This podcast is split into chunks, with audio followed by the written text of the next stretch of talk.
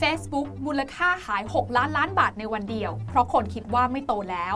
เกิดอะไรขึ้นกับ Facebook กันบ้าง เรามาคุยกันค่ะ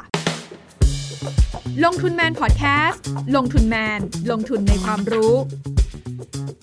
คุณกำลังฟังห้องประชุมลงทุนแมนพอดแคสต์ที่จะหยิบเรื่องราวเด็ดๆ จากห้องประชุมของลงทุนแมนมาเล่าให้ฟัง สนับสนุนโดยแอป Blockdit อยากได้ไอเดียใหม่ๆ ลองใช้ Blockdit จริง ๆ แล้วเราเห็นปรากฏการณ์ราคาหุ้น after hour ของ Facebook ลงมา 20 กว่าเปอร์เซ็นต์ เกิดอะไรขึ้นคะคุณเม้นคือต้องบอกก่อนว่า 20%เนี่ยของบริษัทที่อันดับต้น ๆ ของโลกอะเรียกได้ว่าเยอะมาก ซึ่งเกิดขึ้นไม่บ่อย แล้วเหตุผลเนี้ยมันทำให้ส่งผลต่อราคาหุ้นมากพอ ซึ่งครั้งนี้เนี่ยมันเกิดขึ้นจากประโยคประโยคเดียวเลย ชื่อว่า ask app not to track ที่มากับ iOS เวอร์ชันใหม่ ซึ่งไอ้คำคำนี้มัน น่าจะส่งผลกับไอ้ตัว Facebook รวมถึงแพลตฟอร์มอื่น ๆ ที่มีรายได้จากการโฆษณาด้วยไปตลอดกาล และบริษัทก็ชี้เลยว่าไอ้นี่กระทบเขาแล้ว นอกจากนี้มันก็ยังมีเรื่องของเอออัตราเงินเฟ้อที่อาจจะส่งผลให้ยอด spending ยอดใช้จ่ายของคนเนี่ยลดลงด้วย ครับแล้วก็มีเรื่องผู้ใช้งานด้วยเนาะที่อ่าใช่ ที่ลดลงเป็นไตรมาสแรกในประวัติศาสตร์บริษัทของ Facebook เลย ใช่ครับ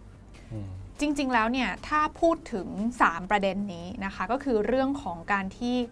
iOS ออกมาบอกว่าไม่ให้แอปพลิเคชัน Facebook เนี่ยสามารถทำการ track ได้ ประเด็นเนี้ยมันจะส่งผลต่อรายได้ ในแง่มุมของรายได้โฆษณาถูกไหม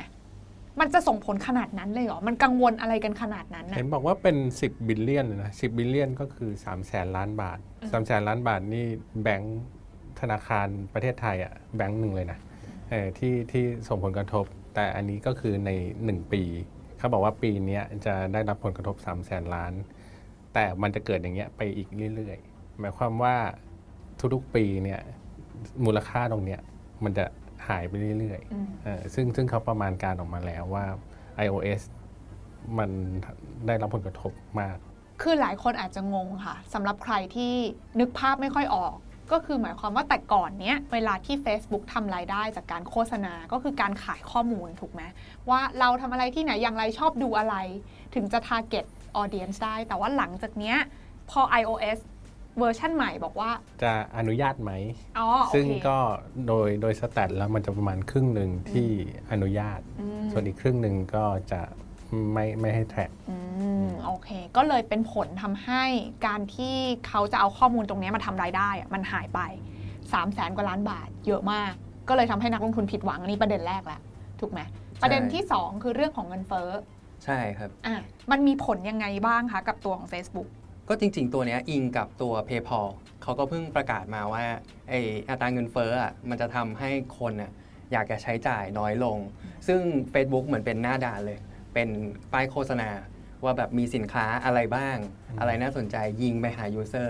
เขาก็กังวลกันว่า เอ้ย คนอะจะใช้จ่ายน้อยลงหรือเปล่า ซึ่ง PayPal ก็ได้รับผลกระทบจากเรื่องของเงินเฟ้อลักษณะเดียวกันเลยครับ ในอีกมุมหนึ่งอ่าคนที่จ่ายเงินให้ Facebook เนี่ยเป็นบริษัท ซึ่งบริษัทเนี่ยมีต้นทุนสินค้าที่เพิ่มขึ้นถูกไหมทีนี้ถ้าเกิดต้นทุนสินค้าเพิ่มขึ้น สิ่งที่เขาจะลดเป็นอันดับแรกก็คืองบโฆษณา เพราะงั้นน่ะมันก็จะกระทบต่อบริษัทจะมีงบโฆษณาน้อยลง ที่จะมาใช้จ่ายกับ Facebook น้อยลง อันนี้ก็คือในแง่ของของบริษัทเออก็จะเงินเฟ้อก็จะมีผลกระทบต่อการโฆษณาใน Facebook เหมือนกันโอเคก็แน่นอนอันเนี้ยกระทบ top lineใช่ไหมคะ ที่จะหายไป แต่ทีนี้อีกตัวเลขหนึ่งก็คือเรื่องของ User ผู้ใช้งาน ที่จริง ๆ แล้วอะตอนนี้เข้าใจว่า Facebook มีฐานผู้ใช้งานประมาณ 1,930 ล้านคน ทั่วโลก อันนั้นคือต่อวันต่อวัน ใช่ แต่ที่เขาบอกว่าจะไม่โต มันจะไม่โตในแง่มุมไหน ก็ดูชีวิตคนเราก็ได้ หรือว่าชีวิตคนทั่วไปเพื่อนๆเราเนี่ยมันจะแย่งเวลากัน ก็จะมีทั้ง Netflix YouTube และล่าสุดคือ TikTok เนอะก็จะแย่งเวลากันเอง เพราะฉะนั้นเนี่ยก็ไม่เซอร์ไพรส์นะเพราะทุกคนก็มันอิ่มแล้วอะพันเก้าร้อยล้านคนนี่ประมาณ 30%เนาะปะของของประชากครนโลกทั้งโลกเออซึ่งมันก็เยอะมากแล้วนะอืม งั้นคำถามก็คือว่าถ้าคนกังวลกันขนาดเนี้ยแล้วมันสะท้อนเข้ามาให้เห็นในราคาหุ้นแบบเนี้ยคือคนก็คิดว่าแล้วยังไง Facebook มันต้องมันมันมันจะหมดโอกาสการเติบโตไปแล้วเหรอใช่คือมันจะถึงการอวสานขนาดนั้นเลยเหรอ เขาก็เลยเป็น Metaverse ไงเขาเลยเปลี่ยนชื่อบริษัทเลย ซึ่งเรื่องเนี้ยเขาอาจจะรู้ก่อนก็ได้นะ ว่าเฮ้ยมันมีปัญหาแล้ว แล้วพอปลายปีที่แล้วก็รีบประกาศเลยว่าเขาจะเป็นอย่างนั้น มันอาจจะเห็นปัญหาก่อนก็เลยหาตัวใหม่ที่มันจะทำรายได้ได้เออซึ่ง iOS คุม Android เอ่อคุม Facebook ไม่มีไม่มี device ของตัวเอง เขาจะไป Metaverse คืออะไรคำว่า Metaverse ก็น่าจะเป็นการหา device อันใหม่ ก็คือตัวแว่นที่ที่เขาเบสว่าเขาเดิมพันว่าจะเป็น device อันใหม่อ่าซึ่งถ้าเกิดเขาสำเร็จก็แปลว่าเขาจะหลีกหนีออกจากการ iOS แกล้งเขาหรือมีรายอื่นแกล้งเขาอีก เขาก็อยากคุม device ด้วยตัวเองในอนาคต แต่งบประมาณที่ใช้เนี่ยมันก็ไม่ไม่น้อยเช่นกัน เมื่อกี้เสีย 10 billion กับตัว i ไอตัว iOS ที่โดนแกล้งแล้วคราวนี้เสียอีก 10 billion ก็คืออีก3แสนล้านบาท กับการลงทุนใน Reality Lab ของ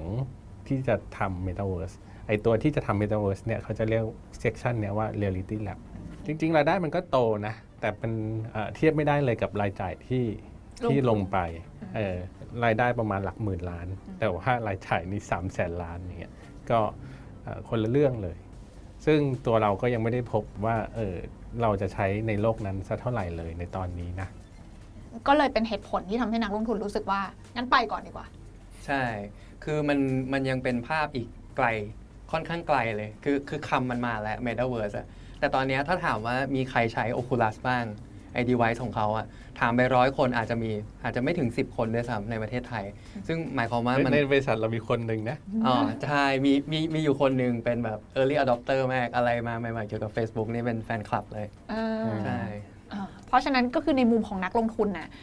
แน่นอนว่านักลงทุนมักจะมองอนาคตเสมอ แต่ถ้าอนาคตมันยังไม่ได้ชัดขนาดนั้นน่ะ นี่คือภาพที่เกิดขึ้นใช่เอออย่างอย่างที่เกิดวันนี้คือโดนทำโทษเลยอะ คือมันไม่ชัดตลาดหุ้นไม่ชอบความไม่ชัดเจน ซึ่ง Facebook ตอนเนี้ยทั้งรายได้ก็ไม่ชัดว่าจะโตขนาดไหน แล้วก็ฝั่งรายจ่ายก็มีมาเรื่อยๆ ซึ่งเขาก็ต้องเบสอีกนาน ซึ่งเราก็เห็นอยู่แล้วแหละมัน Metaverse ของจริงเนี่ยมันคงต้องใช้เวลาในระดับหนึ่ง ซึ่งนักลงทุนไม่รอ ตอนนี้ขายก่อนดีกว่า ไปหาตัวที่ชัวร์ดีกว่า มันก็เลยโดนทำโทษหนักมากนะ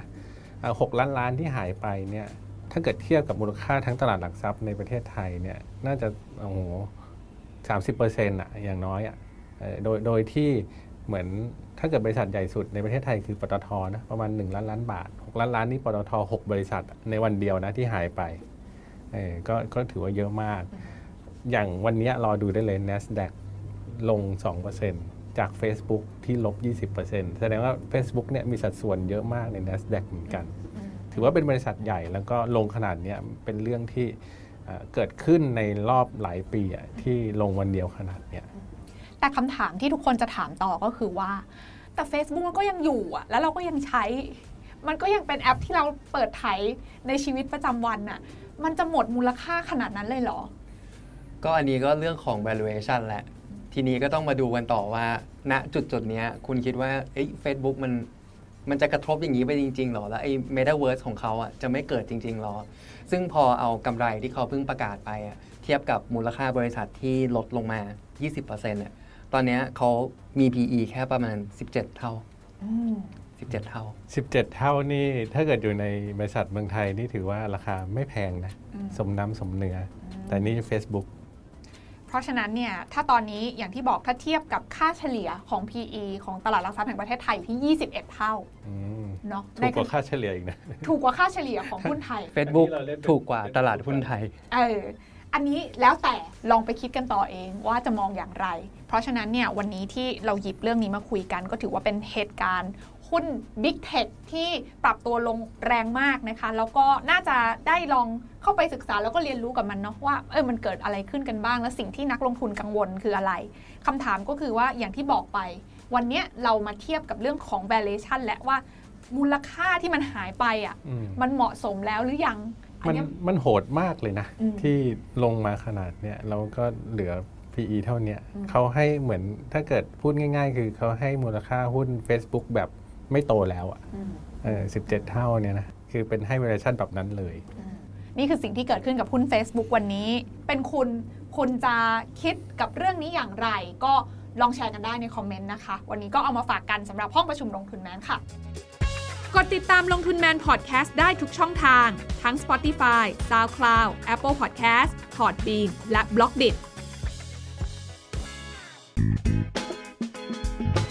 ลงทุนในความรู้ไม่มีความเสี่ยง ผู้ลงทุนควรกดติดตามลงทุนแมนได้ในทุกช่องทาง เริ่มจาก Subscribe และกดกระดิ่งช่อง YouTube ของลงทุนแมนไว้ ตอนนี้เลย